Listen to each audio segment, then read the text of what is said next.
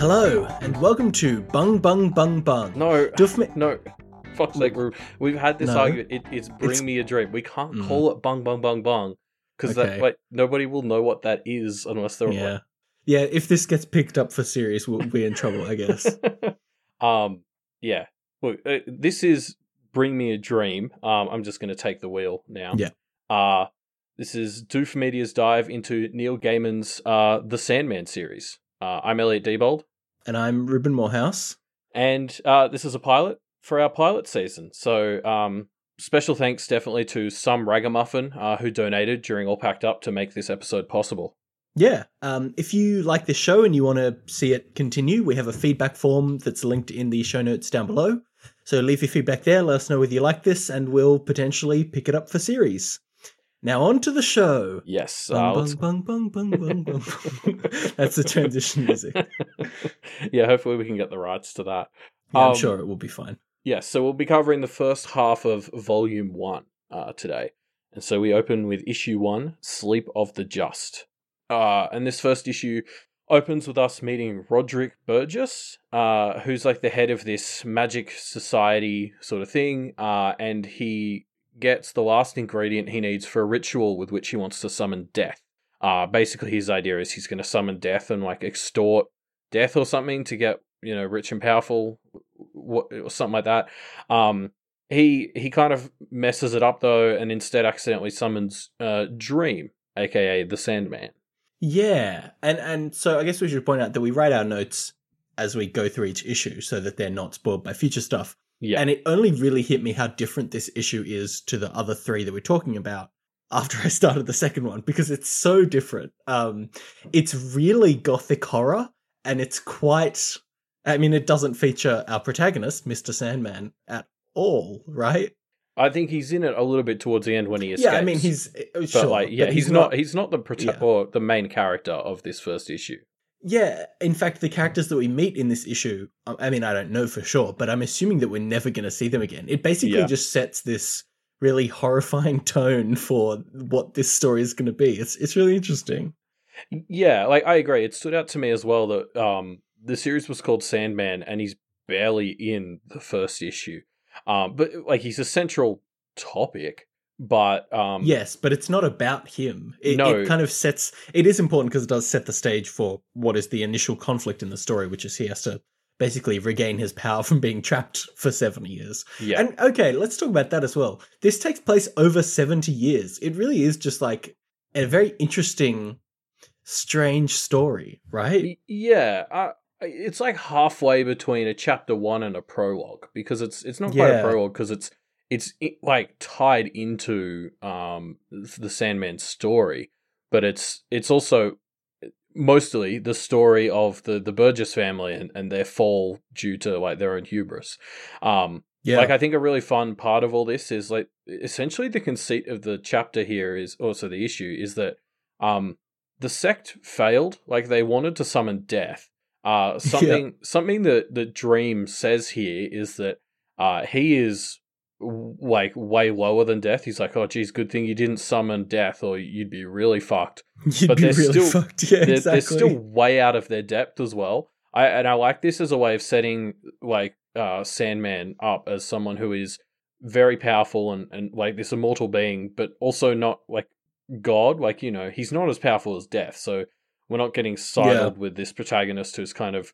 Completely, you know, om- omnipotent and immortal. It's like someone who is immortal, yes, but, you know, they're like mid-tier immortal, I guess.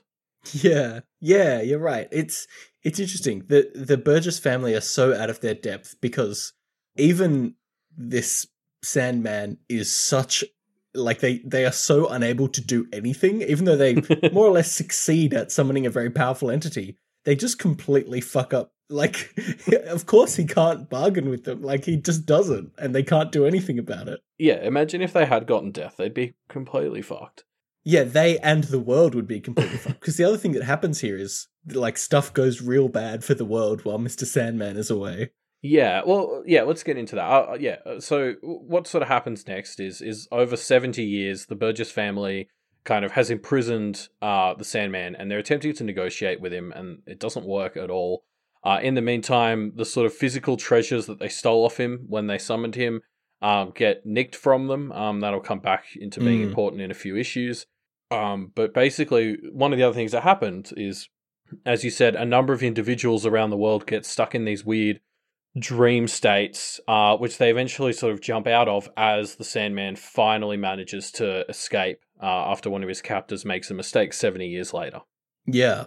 Um, uh, and he exacts a terrible revenge on on Alex, who is the son of uh, Roderick, I guess his name was, right? Yes, who so argues Roderick... his own innocence in a way I did not find particularly convincing myself. Oh yeah, it but, is not um... compelling. Like, I, uh, his defense is basically, I knew you were captive down there, but I didn't do anything about it, so I'm innocent. Yeah, well, yeah. Like, his argument I is, I was a kid when you were captured. I, I wasn't responsible for capturing you. I've only been in charge of keeping you imprisoned for the last thirty years. And it's like, hmm, okay. Yeah. uh, yeah. Not compelling evidence, I didn't think. No, me either.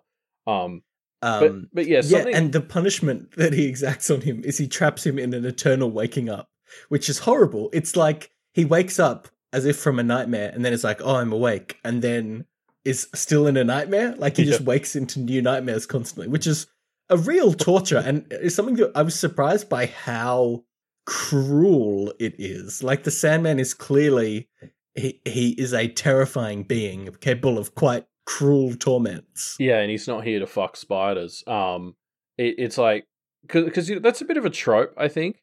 Um, the whole, you know, oh, uh, you know, the character wakes up and then something horrifying happens and then they wake up again.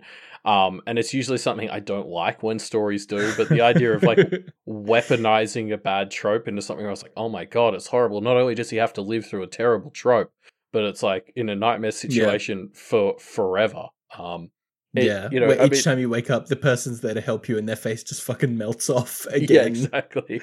Um, So that's, yeah, I mean, that's fun. There's a lot of horrifying stuff in this in this series already that we'll get to get into. Um, yes, but to, to sort of circle back a bit, um, something that you mentioned before, I'm, I'm still a little bit confused by what happens to everyone when uh, I, he's called Morpheus in later cha- in later issues. I'm going to start calling him Morpheus. Um, yeah. When he was imprisoned, it, it's like, so, you know, he seems to have responsibility for dreams and, and, and like responsibility for and be the incarnation of like dreams and it mm. maybe even like imagination or the subconscious. Like the, I'm a little unclear yeah. of exactly what his boundaries are now, which I think is intentional. I, and I'm liking yes. that. But what confuses me are these. So all throughout this first issue, we're kind of cutting back. Every time the story jumps forward, we get this really neat thing where we go into, I think it's three patients who are who have got sort of gone catatonic while he was in prison. And it's a really but cool in way to... different ways. Yes, and it's, it's a really cool way to show us, or to keep us grounded as the as the issue jumps forward, like decades at a time, because it can sort of take us back to, hey, that person was a young girl, now they're an old woman, um, yeah. type thing. And, and but it just kind of left me confused, because I was like, okay, so if, if the, the whole concept of dreams has sort of died off, or whatever, wh- why is this only affecting this handful of people? Like, you know, if death was captured and no one could die, that would completely change everything. If no one can dream or imagine or be subconsciously thinking or whatever, like, it should have been much more wide-reaching. So yeah, I it, had the same thought. Uh, I'm not one hundred percent sure why it was just these people. Yeah, um, exactly. Like, that's something I, that I, hasn't been explained at this point, is why why this group of characters, and, and like, it's just weird now we're four issues in, I'm starting to wonder, will it be explained? Or yeah, I don't know if it will. It feels like the kind of thing where it's just kind of done as a, this is the scene being set, and these are kind of giving you hints at what the world is missing out on now that, you know, now that uh, Mister Sandman is imprisoned. Yeah, yeah, I mean, I don't know. If everyone's meant to be cut off from it, it should have been, I think, a much bigger deal. Yes. I, I, yeah. Like, I, maybe this will make sense to me more once we have a deeper understanding of what exactly the bounds of of Morpheus's domain are, because like I think they're intentionally still a little bit fuzzy, like what yeah. it extends to. I, I actually think it, it the whole story is a bit like this. That this issue especially has this very intentionally kind of dreamlike and a bit confusing. Like, it feels like you're never quite spoon-fed what is happening. You're given you know, seventy-five percent of the picture, and you have to kind of infer, oh, this is clearly what it has happened in this twenty-five percent that I, I haven't seen yet. Um, yeah. It, it, it re- reminds me of like the feeling of trying to remember a dream after you've just woken up, which I guess is intentional, right? Of like, yeah, you, you, you've got these beats of a story and you're kind of like, wait, but then this happened next? Oh yeah, that makes sense. There must've been that. Um, it, it's, it does feel intentionally very, I don't know, gothic, confusing kind of vibe. Yeah. Yeah. I can see that. Um, uh, yeah, I don't know. It's going to be, it's going to be like, I just, I just kind of want to learn more, I guess. Yeah, totally. Which is a good hook that's been baited, yeah, right? Th- that's true. Um, like, I think this does really well as a first issue to kind of get you very interested and invested in the world. And it kind of also makes sense that I, I think something like, even after these four issues, that's still quite vague to us. And, you know, if it was like a human protagonist, I might start to get annoyed that this person, we were dropped in halfway through their life and they weren't thinking or explaining themselves. Yeah. But San or Morpheus is seemingly this immortal who just kind of drifts through time, so it does kind of make sense that like he doesn't think about everything he could be thinking about because there's probably too much. Yeah, totally. Um, and immortals also in general, especially in these, you know, the bits of comic book lore that I've seen, they're usually terrible at explaining themselves about these sorts of things anyway. So yeah, you know, he's just doing that to us because that's how he thinks. Yeah, and I think that's uh, backed up by future issues, as his thought process is clearly a bit absurd. Yeah, and reactive. He's yes. very, like, he just sort of reacts to what's happening to him uh, so far. Yeah. Um. Anyway, yeah, so moving on to issue two, which is uh, entitled Imperfect Hosts. Um. And, and this issue as well isn't quite centered on, on Sandman, Uh. but yes. it, it's... it's mm, somewhat it's more around, centered on him. Yeah. Yeah. Uh, but we also kind of hone in on Cain and Abel uh, from, in this it's called the first story, but, um, you know, Cain and Abel from the biblical story. Mm-hmm. Uh, and basically they have a pet gargoyle who brings in like a weakened Sandman to their house. So this is just after he's escaped from uh, the Burgess household and used the last of his power to um, stick Alex in a... eternal torment, because that's what he felt was worth the last of his power. So a bit of characterization there. Good way um, to spend it. Anyway, so it turns out the Cain and Abel are like employees of the Sandman. Uh, and so they help him start to recover some of his strength. Yeah. Um, and the tone of this issue is very different to the first issue. Yeah. And I think the tone of this issue is, is what the rest of the issues kind of keep to in terms of tone, where it's still horrifying and there's definitely moments of horror, but it's very much like black comedy, I guess. Um, for example, the dynamic between Cain and Abel is uh, where Cain just basically keeps murdering Abel over and over for minor slights. And so Abel is this kind of beaten down younger brother, while Cain is this kind of horrifying monster who seems to have some affection for his brother, but will also just murder him for small inconveniences. Yes, it, it's definitely a dynamic that was equal parts funny and upsetting to me, yeah. is, is how I would describe it. Yeah. Uh, there's a there's like an emotionally abusive angle to their relationship that's very uncomfortable, but then like was played for comedy beats, which which like I did laugh at, so I, I was yes. a bit all over the place with it. Um, I mean, especially the ending, I think. So the, yeah, the, the ending is wild. The the last page of this issue is Abel coming back to life after one of the times Cain has killed him, and, and going up to this little pet gargoyle that Cain has given him and telling it this secret story he has about like an older brother who's nice and never murders the younger brother. And it's just yeah. kind of It's heart-wrenching. really heartbreaking, yeah. and, and it's crazy. Like, oh my God. Wait, I, yeah. I, I hope these two come back, because it feels like they've started something here and I have absolutely no idea what the fuck it is. And so yeah. I need to see the rest of it. Yeah, it's really wild. And the fact that we're able to feel so much for this character despite only meeting him, you know, this at the start of this issue. I mean, sure, these characters exist in the consciousness, but all I really know about Cain and Abel is brothers who one murdered the other, and that's not yeah. really required knowledge for this for this story. Um, yeah, it's pretty it's pretty it's a testament to the to the strength of this that it's able to so masterfully make you feel the things that it's trying to make you feel. Yeah, yeah. Um, and then obviously I think the other thing we really start to do in this issue is is a lot of cool world building. Um, like not just around Cain and Abel and this idea that they're like the employees of Sandman, but mm. um, we we start to see more of the dream world this issue. Maybe I'm jumping ahead a bit, but um, like there's a reference to a Raven woman, and we see like a brief silhouette of her, and it's just, and then it, we just move on to other things. Like there's tons of what I feel like a, a seeds of world building being planted, or just kind of seeds of the atmosphere of the dream world, you know? Yeah. Um, like she yeah. might, the Raven woman might come back. She might not. Either way, were, like it's, it was good here. I liked the hag who had taken the form of Madonna at one point. Yep. just, yeah. I mean, what it, like it just seemingly this witch that taps into, I guess, the public consciousness to shape itself, which is cool. Yeah. But again, like it's this whole thing, like Cain and Abel being in the dream world. What does that Well, mean the thing that, for the bounds? Yeah, I, I kind of started getting the picture of it's not dreams per se, as it is like stories possibly that, that are what really define Mister Sandman's, I don't know, area of, of reach, yeah, you know? His, his domain. Yeah. Um. Although I'd also use that word for the dream world, so or you know, or, but it is the embodiment of these things, so maybe we should use the same word for both. Yes, um, it is yeah, kind I, of I abstract, agree. Right?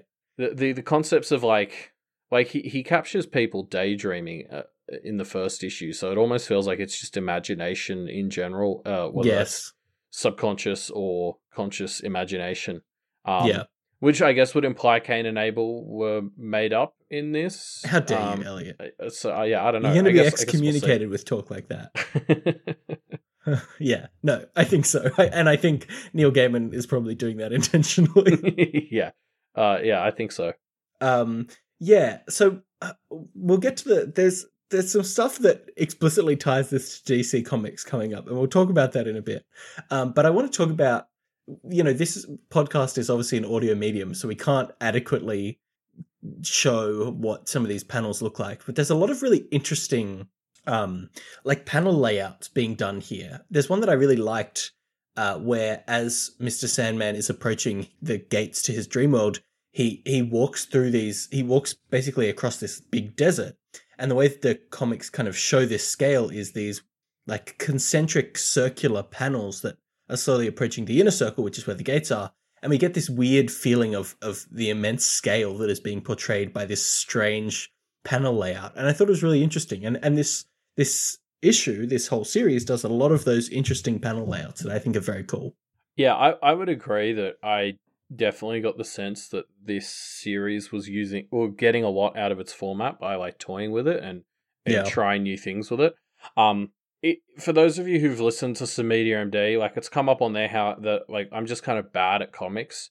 Um, and I'll admit that a lot of these things that you've mentioned threw me for a bit. Like there's one, or there's actually a couple of instances where like both pages are one panel, and and so like the bottom half of both pages will just be one picture. Yes. And then like you're meant to read the the you know the four pictures at the top on both pages before going to the bottom half of the page. Yeah. And like I, I didn't do that, and I like I had to read that page twice. There are a few it. that got me like that as well, where I wasn't quite sure of the order I meant to be reading things in. There's like two little panels inside a big panel, and then two yeah. other little panels inside that panel, and you're like, hold on, I'll read this twice to kind of get it. I'll read it once and it'll be disjointed, and then I'll put the puzzle pieces back together and read it again. Yeah, exactly. And like I've sort of talked about how I, I find it difficult to maintain my momentum when reading when I encountered that. But yes, for, for most of these ones, as you said, it was such cool things like the circle one, or although because there was usually a reason for it, once I'd put those puzzle pieces together, it actually kind of forced me to stop and take a second to be like, yeah, oh, I see I see it, how they're integrating the art and the story here. That's really cool. It is cool. And it does this weird, it does have that weird effect where it, it kind of stumbles you for a bit, but then you get, it, even, it's almost like making you stop and consider it more deeply. It's yeah, weird. Yeah. And, and it also adds to this like kind of semi-confusing vibe that is just how the Sandman operates. Yeah, exactly. So like whereas yeah, in other weird. comics I've just find I've just found it kind of momentum breaking. In this one I found like a- as you said, it was forcing me to stop and kind of smell the roses, so to speak. Yeah. Um and like I actually really liked that. Um I kind of, like I kind of got into the comic format for the first time ever, like reading this this series, which was cool. Oh, nice. Um anyway, back to back to the world of uh, Mister Sandman.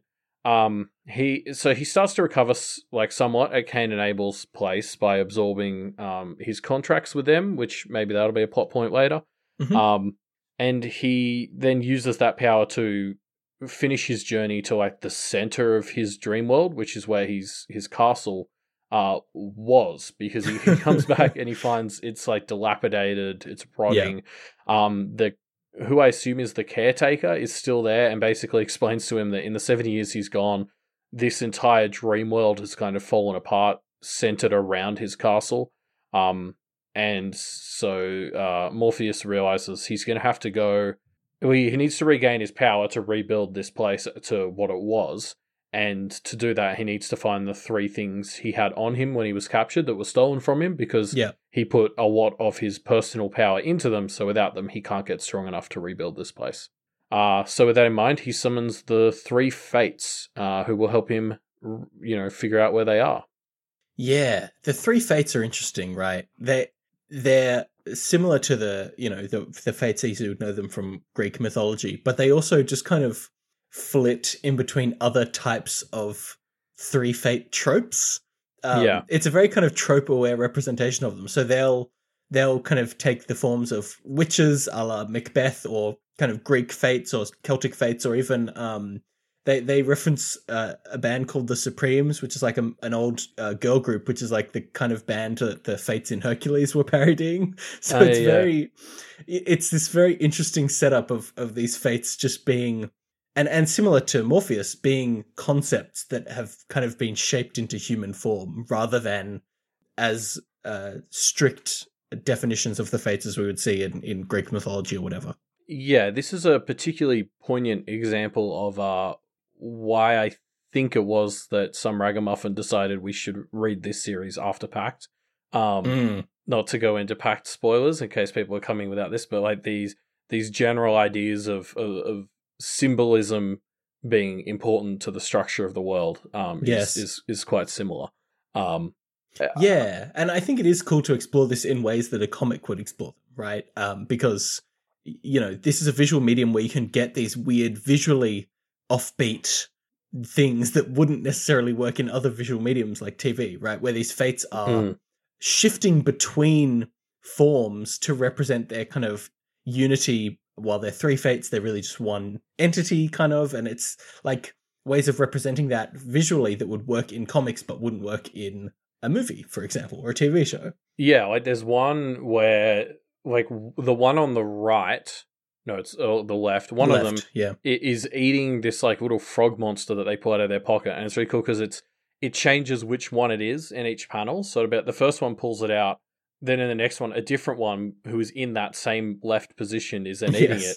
And then in the the last panel, it's the third one who's now in the left position who's like burping, having finished eating, e- eating yes. it. And it's this really cool way of like adding to the idea that they're rotating by saying, just so just so we're clear, it's not that they're like, you know, spinning around the orb or anything. Yeah, exactly. Yeah, like they are sort of transmuting um, yeah. between forms.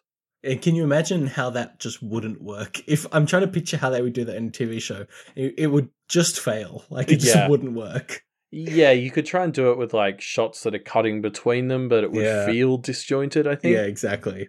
Um, but yeah. Uh, anyway, so the, the three fates tell uh, Morpheus kind of where his objects are. Um, being immortals, they can't just give you a straight yeah, answer. Yeah, they do fuck with um, him in a way that I found quite funny. Uh, yeah, so uh, John Constantine has his pouch of sand. Uh, a demon has acquired uh, his helm, which is like this weird, like, ood-like It's like a mask. gas mask almost as well. Yeah, yeah it's weird. Yeah, um, and then uh, the Justice League has his magical ruble, ruby crystal thing. I forget what the actual term for it is. Um, mm. Anyway, so uh, Morpheus decides that his best bet is to head off and find the pouch, because that's only being guarded by one human. Uh, how hard could it be? Uh, mm. Which I think is a fun joke for like people familiar with Constantine, uh, and who know what a massive pain in the arse he is. Yeah, yeah. So let's talk about the fact that suddenly Constantine and the Justice League appear in this story. Yeah, Were you I, expecting I, that, Elliot? No, I actually had no idea. Like until the Constantine uh, yeah, I, panel came up, and I was like, "Oh, that's a bit weird." And then it's like two panels later, it's like the Justice League, and I was like, Okay, so this is just full-on D C. No, because what it was for me was um, there's a guy, there's a thing that's seeded earlier or on, something that's being seeded for later is this guy called Doctor Destiny, I think it is. And we first see him in this issue where he's in Arkham Asylum, and I saw that yep. and I was like, oh, that's a, just a funny coincidence that this place, you know, that, that um, Neil Gaiman also called his mental asylum Arkham Asylum. I mean, that could be whatever, that's fine. And then Constantine shows up and I'm like, okay, hold on, hold the phone, what's going on here? I actually didn't notice the Arkham thing until my second oh, like, nice. read-through, and that was yeah. one of those like, oh, I missed it. Yeah. Um, Yeah, for me, it was like when the Justice League, I was like, so this is just a, uh, yeah, a, yeah, an actual D C thing. Um, so I, I've looked into this a bit. Um, so basically, this is published by an imprint, uh, like a, a, a sub-publisher of D C called D C Vertigo, which was uh, a thing that they ran for a while. I think it, it closed down in like twenty fifteen maybe or sixteen um, that okay. would be doing kind of darker and more adult-focused D C Universe stuff. Uh, but it also kind of became the place where people would do uh, kind of more creative output. So it, it, right. I, I'd call it analogous to like an Adult Swim versus a Cartoon Network, you know? Um, yeah, that's sort of the vibe I was getting, like this idea of where the creators have the freedom to kind of experiment a bit more and, and dip into the properties owned by D C, yes. but uh, with less of the pressures and restrictions of being officially D C branded. Yeah, and, and yeah, and, and making it so that they didn't have to worry about it having the right continuity or crossing over and stuff, I think. Right. Um, I, I think that that uh, as the story of Sandman progressed, the the continuity stuff, I think, became a bit more restricting, and so it, it, I think it gets dialed down a bit later on, but at least initially, it, it seems to play into this a lot. Um, we see yeah.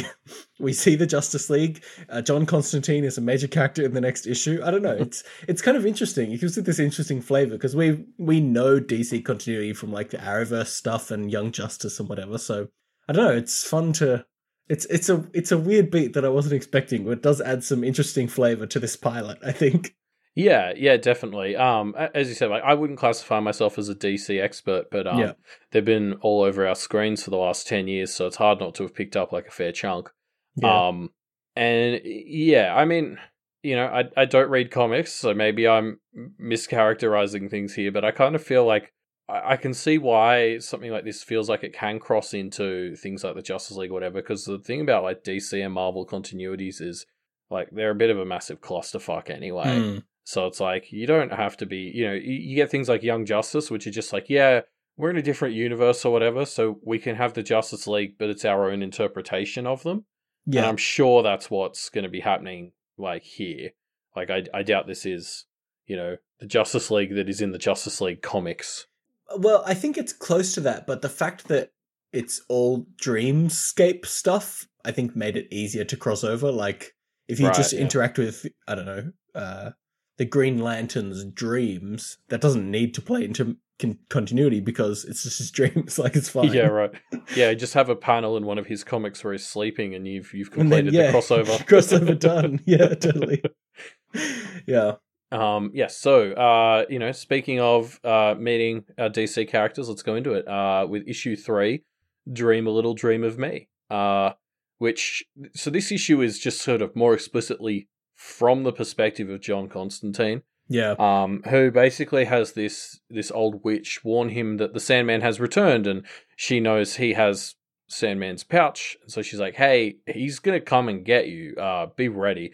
And you know, because it's John Constantine, he's just kind of like, "Yeah, okay, I'll worry about that," and and then he forgets too. Um, well, he kind of researches it for a day and a half, and then gets distracted. No, no, he he no, he, he barely even researches it. He he was like he. He makes a mental note that he should research oh, right. it and yeah. then gets distracted. And then sure enough, the Sandman shows up and he's like, oh, yeah, you were oh, yeah, I forgot about on my that. to-do list. Yeah. yeah. Um, which, I mean, yeah, like just, just to just sort of clarify, I was a huge fan of um the Constantine T V show that was very short-lived uh, a while ago and have been very much enjoying his resurgence in Legends. So I'm a big, big fan of the character for someone who's never read the comics or seen the movie. You're um, a big Constantine, we call them. Oh boy. Um, yeah. um I liked I really liked this issue. Like it felt like we're starting to approach the this is what the standard issues will feel like. The first two issues were the introduction and setting the stage, and now we're kind of getting into the you know, the Monster of the Week style stuff, I guess you would call it. And it's not like crazy. There's some horrifying stuff in here. There's some good character work. it's it's some plot advancement. Like, it's fun. It, like I'm I'm kind of calibrating like, okay, this is what I would expect the average issue to be like, and it's a pretty good high bar. So I'm I'm it gives me good hopes for this series. Yeah, like I haven't read that many comics. I think like the ones you've given me as well in, on Medium Day have been particularly serialized. So I'm mm. internally I've been comparing issues to episodes of a T V show. Yeah. Um, and, and like you're right, that's sort of the feeling. Like I kind of feel like we've gone from the the pilot, which was more in, in more built around like the orientation, and then this is a bit of our first taste of here's what a standalone episode can be. Yeah. Um, I think maybe the next issue is probably going to be more akin to what they all are, mostly because it actually centers around uh the Sandman. Sure, that's fair. More than anything, but um, you're right. This is the first. Like the other two felt like they were orienting us in the world. This one yeah. feels like okay, now let's do things. We yeah, actually totally. move the plot forward rather than tell you what it is. Yeah. Um. So yeah. So Constantine tries to help Um, Morpheus find the the sort of pouch of sand, um, and then sort of realizes it must have been stolen by this ex-girlfriend he had, who was a junkie and had this incident where she like you know basically robbed him and took a bunch of his stuff, and he realizes the pouch must have been amongst it. Um, so the two of them go to her home, uh, which has sort of been subsumed by uh, dreams released from the pouch that have run uh, amok. Yeah, it's pretty messed up. Um, stuff goes bad. Like, there was a guy who tried to break into this house and got trapped in an eternal dream. Um, the girl's dad got, like, turned inside out and is still alive, but is now, uh, like, coating the walls of a hallway in their house. Like, it's really gory yeah. and messed up stuff. Yeah, I've only I've only seen someone paint the walls like that and been alive in one other work, and, and yes, it was equally. We shall not discuss that here. um, yeah, so you're right. Like, there's there's a lot of really fucked up stuff in this whole series. Um, and I like I kind of like it. Like, it, it's it's really setting the stage of like how important all this stuff is, because when things are going wrong here, like people's lives are getting really fucked up. Yeah, I guess it's it's kind of useful to show us that. While he is not as important as death, for example, he clearly is powerful and important. And the fact that he's been away for seven years has fucked with a lot of things. Yeah, exactly, exactly. Um, when these things are tipped off of balance, it still messes things up. Yeah, it's pretty horrifying. Um, but yeah, so you mentioned like there's a guy in here who uh, sort of broke in, and, and we're only mentioning it now, but it's actually like he... It's like the first page of the issue is actually him breaking in, and there's like mm. another one halfway through. And and like this is something I noticed this series does a lot of. Like, it did the same thing with the patients in the first issue. Yes, uh, Cain and Abel actually sort of dip in and out of the second. Um, it's a really interesting like storytelling approach. Um, again, sometimes I found it a little jarring mm. because um, I, like the difference between uh, like a sort of scene break in these situations and uh, like you know sometimes I wasn't sure exactly where we'd cut to, if that makes mm. sense. Um like yeah you know, it, it, it's usually, or in this one at least, it's this thing of we don't actually understand who this person is that we're cutting to until the end, and it's like yeah. oh, he broke into this house, that that explains it. And I think it's a, a way for it to kind of have have some things take place that will tie in without them kind of immediately presenting themselves to Mister Sandman, who it seems powerful enough to basically just resolve things he comes across straight away. Yeah, at least at this point. Um, yeah. No, like, yeah, I, I really like it um, as a device like that. Like, the idea of th- that moment where you realize, oh, shit, this is the guy who was breaking in that I'd kind of forgot about because he yeah. was only in one page. It's before. Like a little mini twist, you know? Yeah. Not a twist, but just kind of a like, oh, moment, you know? Yeah, exactly. It's good, like, episodic content. Yeah. yeah. Um, I just, like, I did find, and again, it's probably just because I'm, like, a bit of a noob at comics, but, like, I sometimes I'd turn the page and it would take me, you know, reading a few panels to be like, oh, wait, no, this is a different scene. Whereas, you know, I guess in mm. T V or and film, you have like the soundtrack and, and different lengths of, of black screen to help you mentally make that transition without thinking. Um, yeah, so it's, it's just something I've got to get better at. I I, I feel it too, and I I'm I don't think I'm a huge comic reader, but I have read more comics than you have. I do mm. think it is a skill that needs practice. And I think that's one of the reasons why this is a pilot that I'd be quite interested to see what it, what would happen if we started diving really deeply into these issues, if it gets taken to series, because like it kind of reminds me of how when we were doing Deep Impact, or I've heard Scott and Matt say similar things about, about Worm and Ward. It, it's a different skill set to dive into these things as deeply. And it, it it's kind of interesting to me, the idea of what would happen if we did that with a comic book. I think it would be fascinating.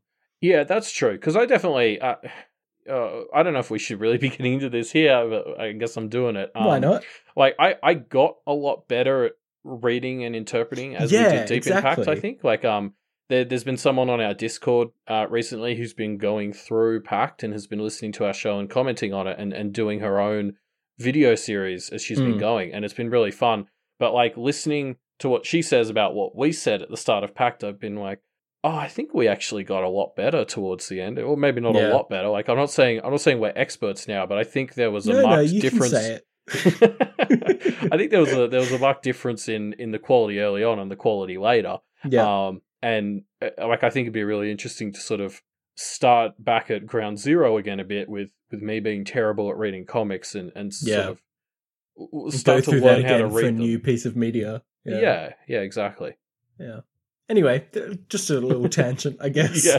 If you um, want more of that, you know, order this to series. Yeah, exactly. Um, I mean, let's be honest. No matter what you order to series, you're going to get dumb tangents. Um, That's true.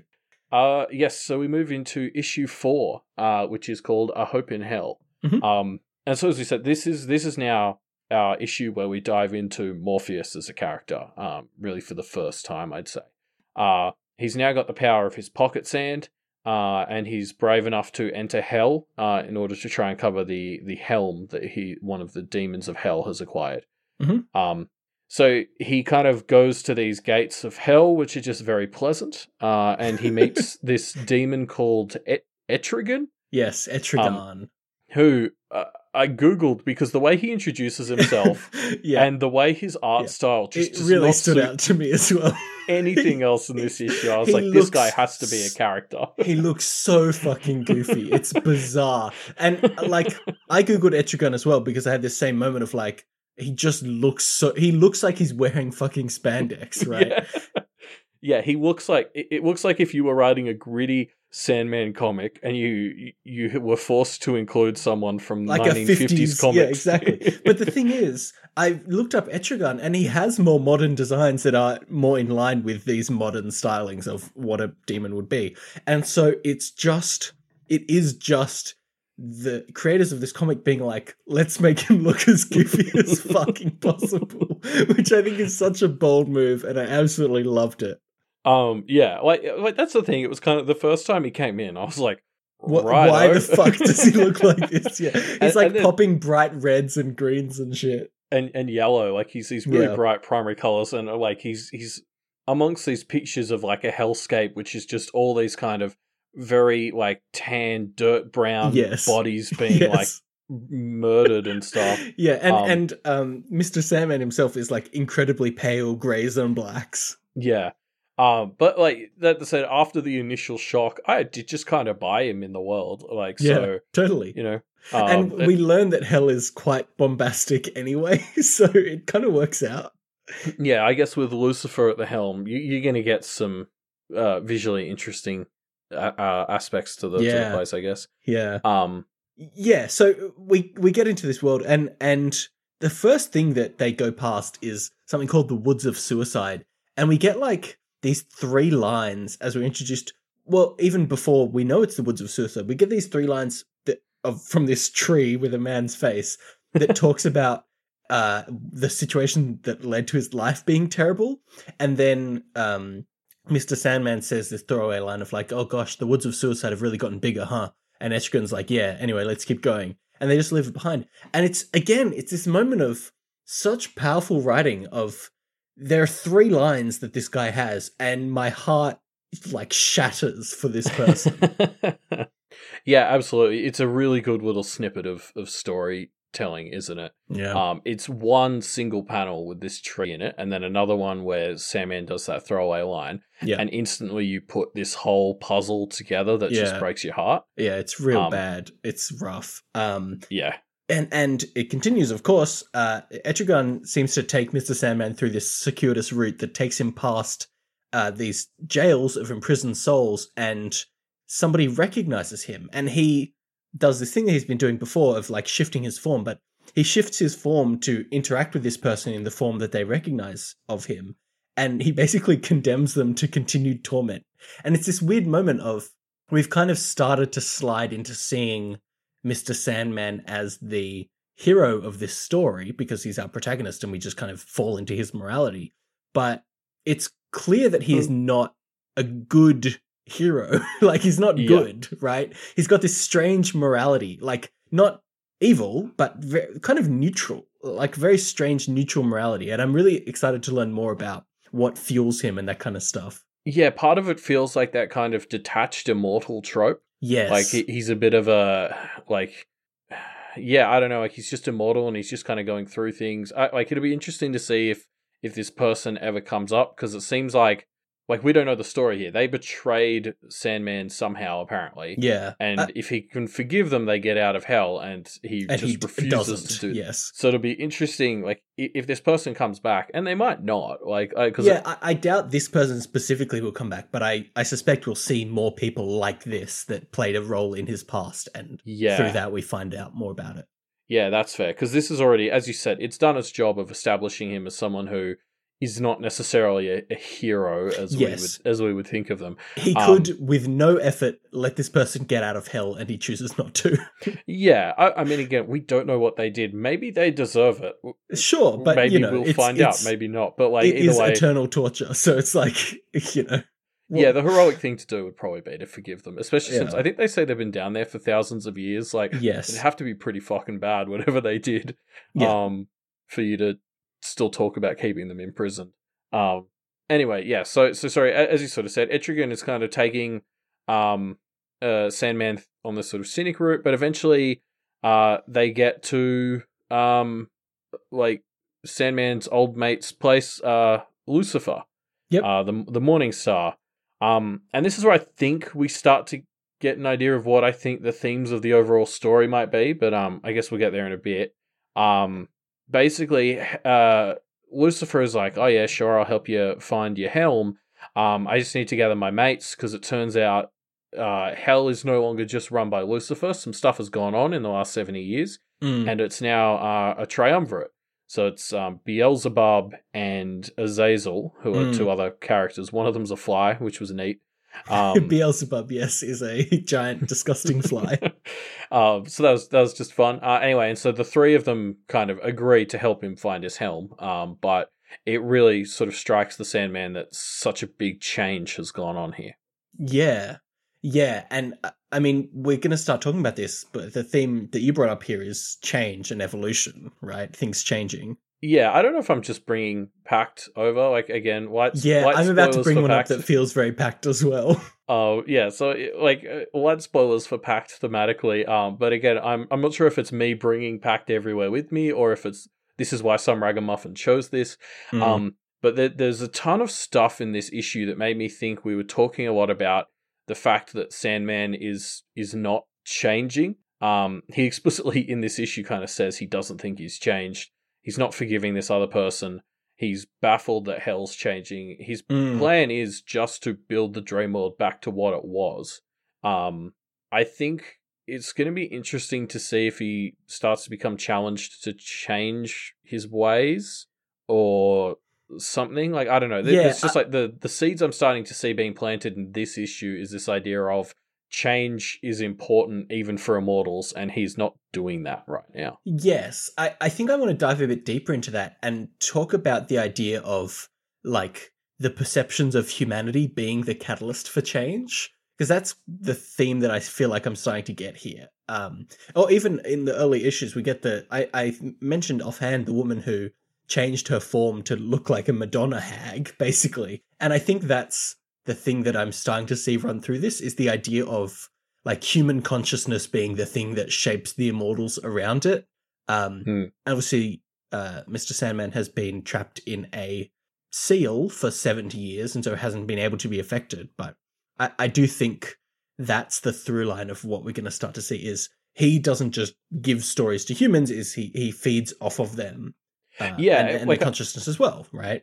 I mean, yeah, that was the that was a very interesting thing that jumped out to me as well, is is if he is someone who is dreams and and hopes and imagination, or, you know, whatever exactly, yes, h- however much each of those individually apply to him, because we're still not sure, he it's weird to me that he would be so disconnected from the evolution of humanity's thoughts and, and trends.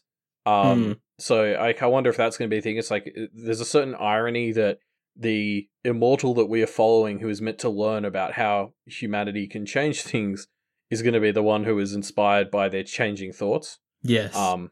I don't. I don't know. I guess. I. Yeah. We'll see. We'll see if that is a thing and if it's going anywhere. It feels like it is. From that this does. Issue. I agree. It feels like that's the place we're starting to get to, which is uh, uh themes that I really enjoyed in Pact. So I'm going to yeah. enjoy them here too. Exactly. Um. Something we should also call out, this is again touching on the visual uh, nature of, of some of the stuff here, and maybe this is common and I'm just showing off like how bad I am at comics again, but um, I really like how s- everything um, Morpheus, that the Sandman says, is in a dialogue box that has the colours inverted. Yes. Um, like he, so he's a black text box was with, with white text, and it reminds me of in like Discworld, how everything Death says is in all caps and in a funny font. Discworld um, or Good Omens, which is partially yes, written yep. by Neil Gaiman. Yep, true, true. Um, it, it really adds this sort of ethereal sense to the Sandman. Yes. Um, and as well, like just from a practical standpoint, it saves them having to attach the text bubbles to his mouth. Um, yeah, which is like also they, very helpful. They can just stick them everywhere, and we know that that's the protagonist, which is fun. Um, I, I kind of brought it up here as well because we we've just met Lucifer. Mm. And uh, Lucifer gets his own font as well when he speaks, which I thought was fun, and yeah, again gives him this sort of gravitas. Yeah, and it adds this character, right? Like it is a font that you would expect a a Bible website made in yeah. the two thousands to have on it, right? Yeah, exactly. It was a very ancient-y font. Yes. Um. I, yeah, I, I completely agree. I mean, like, uh, just to sort of leap off of this, something like. We we probably haven't given enough thought or given enough airtime to is it's so strange, I think, to center your series around one of these like big immortals. Mm. Like, you know, most most series, you know, they center around the young hero or someone entering the world. Like it it is a very bold choice to have the protagonist of your story be like in uh, you know, a close to all powerful immortal. Mm. Um, like, you know, I guess jumping ahead a little bit. Four issues in, he's already got like sixty-six percent of his power back. Yeah. Um, I kind of assumed when he lost his three things, I was like, oh, okay, so the That's whole story, the story yes. is going to be him rising back to power. It, it's clear that he's probably going to get most of his power back fairly quickly. And so then, uh, like, I'm interested to see where you go from there, because usually your protagonist is not one of the, I don't know, fifty most powerful things in the universe, right? Like, it can be hard to make interesting stories out well, of that. Well, yeah, so, not at the start of the story, right? Yeah, exactly. And this is going, like, you know, there's... We're halfway through volume one. I think there's, like, over eight volumes or something. So, mm. uh, you know, if he goes back to being an all-powerful immortal, like, one volume in...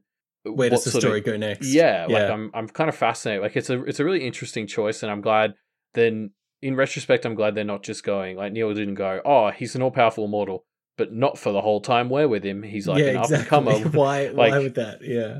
Yeah, so we're going to get... Like, it seems like very soon we're going to have him back at power, and that's going to be a really interesting type of story to tell, I think, because you don't see those too often, probably because they're quite hard. Yeah. Um, if I trust anyone with them, Neil Gaiman would be one of those people. Totally. I, like, I also compare episodes or issues to T V episodes, right? And so yeah. the first volume of this is eight episodes, and that's the first arc of story. Yeah, first right? season, if exactly. we're into the T V metaphor, yeah. Yeah, so I, in my head, was just, you know, once we got to this point, I was like, oh, wait, he's getting these back really quickly. Like, the first volume is probably just that, and then what happens yeah. next? I had that exact same thought of, like, what happens next? And I have no idea, but I am excited to see that perspective, because it's not a story that you get that much, the story of an immortal being forced to self-assess and decide what he wants to do with his life. Like, yeah, I'm kind of down with that. Yeah, and, and what do you do with them once once they've sort of started to do that character arc? Like, I think I think it's going to be really fun to see how you challenge um, yes. a, a being like this, not just from a character growth perspective, but like in text, how do you add stakes that matter to them uh, within yeah. that? Yeah. Um, especially because, you know, like the the other answer I've seen fairly common is like, doc, you know, Doctor Who uh, often will target the companions, and su- uh, Superman does the same thing, right? You don't. Mm. You don't target Superman half the time. You target, like, civilians. You target Lois, yeah. Um, yeah, exactly. So Sandman doesn't really seem to have anyone he gives a shit about. Yeah. Uh, so, yeah, like, I'm, I'm really interested to see where it goes. Yeah. Um, um, but let's finish this issue yeah, yeah, before yeah, we do that, yeah. Yeah. Uh, so, yeah, so going back to it, um, uh, Beelzebub, Azazel, and Lucifer gather every single demon in hell, uh, and Morpheus, and, and there's a great, like, it's just one picture, but it's two pages, and it's yes. kind of all the demons, just a bit of visual flair. Yeah. Um, it would be so fun to draw that and just being like, now what would have this yeah. random demon look like? Like, you can just imagine the artist was told, can you fill two pages with whatever the fuck demons? Um, yeah. And pretend just it's all of them. Just draw a bunch of fucking demons, go yeah. nuts. Yeah, exactly. Go go wild. Um, so anyway, Morpheus... Uh, you know, uses his pocket sand to figure out which one has his helmet, um, but because of the rules of hell, is forced to kind of challenge him to a game. Uh, and we transition into this really cool, like, game show bit. Yeah. Um, it's it's just a little fun, stylistic thing. Um, this whole thing is so stylistic, right? Because this demon, whose name is Choronzon, uh, like, does this weird transition where it gets really, like, burlesque and strange. Yeah. Yeah, it's just it's just a really fun, like, again, it, it's them using the medium really yes, well. Yes, totally. It's a very fun visual part. Yeah. Um, so they engage in this battle, which is just really fun. It's like a sort of children's game you'd play where yes, you say, like, exactly. oh, I'm I'm a dog, and it's like, oh, well, I'm a wolf that eats dogs, and it's like, yeah, well, I'm now a cart that runs over wolves. And I'm um, like a broken stone that ruins the axle of the car. Yeah, exactly. Yeah. So it's that, it's one of those little fun, like, one-upsmanship type games. Uh, and there's all this fun silhouette art going on while they do it. It's yes. it's really fun. Um, Dream eventually wins by managing to say uh, that he is hope, and that kind of defeats everything that the demon can think of. Because well, the demon, demon can't think of anything. Yeah, yeah. exactly. the, the, he wins because he is the embodiment of creativity and stories, right? So you you picked the wrong game to, to, yeah. for this encounter, I think. Yeah, exactly. Um, and then there's a, there's an even more sort of boss moment follow up to this, which is uh, then uh, Morpheus is like, "Cool, I got my helmet. I'm gonna go." Uh, and Lucifer's like, nah, we've got literally every demon in hell here. Why would we let you leave? And Morpheus is like, because you can't kill me, because hope is as important to hell as anywhere else, because without hope of somewhere like heaven, what does the torture of, of souls mean? And then they're yeah. just kind of forced to let him out. And it's like, okay, well, you're endorsing hell, which is which is not great, but um, it's it's a very powerful moment. So, like, I, yeah, I kind of loved it. Yeah, it, and... this continues the theme of, of his morality to me, because a lot of the power that we've seen in the first, you know, this first half of this volume has been people being trapped in nightmares. Like, nightmares has been the theme, right?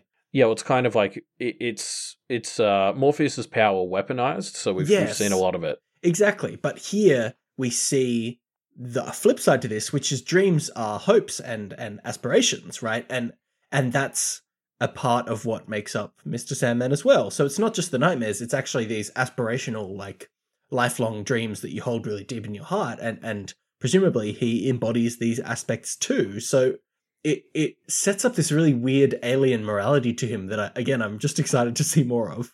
Yeah, it's like ideas can be good or bad. It's what you're doing with them. Like, you know, yes. it's not a coincidence that the first time we see them weaponized for good is when he's fighting hell. Yeah, sure. Um, because by contrast, of course. yeah, exactly.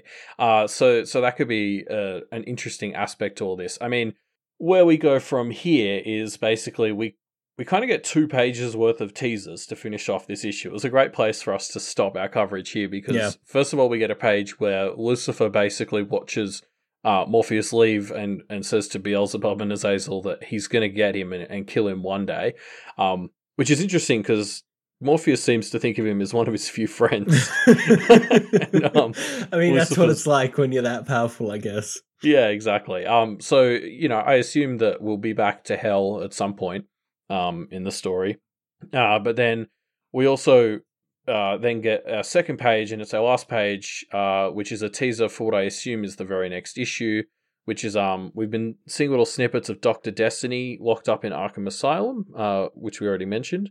And he gets what I think is um, like Morpheus's ruby of power mm. back, um, which was taken from him by the Justice League. Somehow he seems to have gotten it back. Um, and so I assume he's going to be escaping and, and pretty powerful when uh, when Morpheus gets in touch with him next issue. Yeah. Um, but that's we'll have to wait until next episode, maybe, for that, uh, because uh, that's the end of our coverage. Uh, here on Bung Bung Bung Bung. No, that's the end of our coverage right, sorry, here yes, on Bring yes. Me a Dream. We changed it, sorry, yes. We didn't change it. It was never Bung Bung Bung Bung. No, because um, it's like the lyrics of Mister Sandman, yeah, which so is referenced explicitly in in the uh, story. Yeah, it is. Uh, John Constantine uh, Constantine sings it. Uh, yeah, there a are bunch. a lot of dream themed songs that are playing on the radio in that chapter. Yeah, yeah, they have.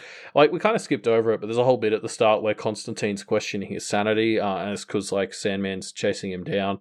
Um, it's pretty fun. Yeah, it's good. Uh, we, actually, we entirely skipped over the bit where Constantine gets sucked into those weaponized dreams in the house, and yes, thinks he's falling to his death, and Morpheus just kind of pulls him out, and is like, "Oh, it wasn't real. Get over it." Yeah. Um, you know, yeah. Sort of putting his empathy right on display. Yeah. Um, um, in fact, actually, yeah, we skipped over the whole bit where like we find the woman who's like dying. Yeah. And uh, Morpheus is just like, yeah, she's going to die. It's going to be really painful. And then he like goes to leave and Constantine's like, well, can you help? Can you do something? Yeah. And he and can't, sort of but like, he, he puts her out of her misery, I guess. Well, yeah, he makes, he doesn't save her life, but he makes it so she doesn't die in agony.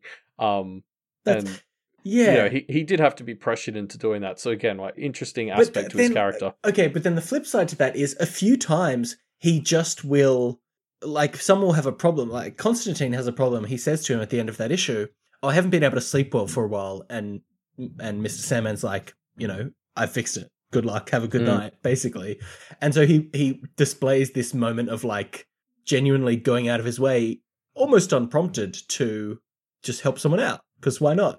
Yeah, but it's that very sort of immortal tropey thing again where it's like it's the people he knows. Like, you know, he yeah. doesn't care for the wider universe or the yes. mortals in general because, yeah. you know, they're just mortals. Whereas when he's interacted with one, like he, he formed a bit of a relationship with Constantine and he feels like he owes him a favor. So he does it. And it's like what we need is that to extend to, hey, all the mortals matter, like maybe a little bit. Yeah, I mean, there's one part where he travels by going through the dreams of a dog. Does that count as something? I think that was a utility rather than yeah, any yeah, fair empathy. enough, fair enough. Um, yeah, but anyway, so that's that. You know, sorry, that is the end of our coverage of these first four arcs, finishing yep. on arc th- uh, issue three as um as we want to do. But uh, yeah, yeah. Uh, if you liked. But uh, uh, this show, I won't say its name. Uh, if you like this show and you want to see more of it, you can leave your feedback down in the form in the description, uh, which is, I mean, we're still going to make the decision ourselves, but, uh, you know, have your say and let us know what you thought, and that will impact what we decide to do next with these pilots. Yeah, definitely. The three metrics we're sort of using are uh, uh, the number of downloads and how many people listen. So spread the word if you like yep, it. Yep. Uh, the results of the Google form uh, will also be important for us sort of seeing how much people who engage with us actually like them. And then yep. the third metric will be like kind of how we want to keep doing it? we yeah. are. um, so, so, you know, it, spread the word and, and fill out that form and get your friends to fill out the form if you, if you really like uh, this episode in particular or any of the others. Yep. Um, we're also available on the Doof Discord uh, mm-hmm. and we're taking feedback very directly uh, in person kind yep. of. Well, I mean, as in person as things are yeah. these days. Yeah, that's true. uh, to get access to that Discord, you just need to be a patron of the Doof Media Patreon uh, at patreon.com forward slash Doof Media. Any old level will do. Uh, uh, literally give us the minimum amount you possibly can and you'll still get that Discord because that's just how nice we are. No, no yes. abstract alien morality here. And that is the best perk of the Discord. Mm-hmm. Um, in fact, just, just to plug another one, at the five dollar level, you get access to the Doof and Chill sessions. Uh, which this week is a Portal two race. Yes. So Ruben and I will be racing Matt and Scott, and other patrons have already submitted some times. Um, we haven't announced the time that we will be doing our oh, race with Matt and Scott. Is it an exclusive? Um, no, we'll be making it public. We just haven't. No, quite I mean we can down. announce it. We can have the early access exclusive because we decided oh, when it was to the, right. Like no, today. no, no. Not everyone has actually said oh, they can make okay, that time. Shit, sorry. So, Oopsies. No.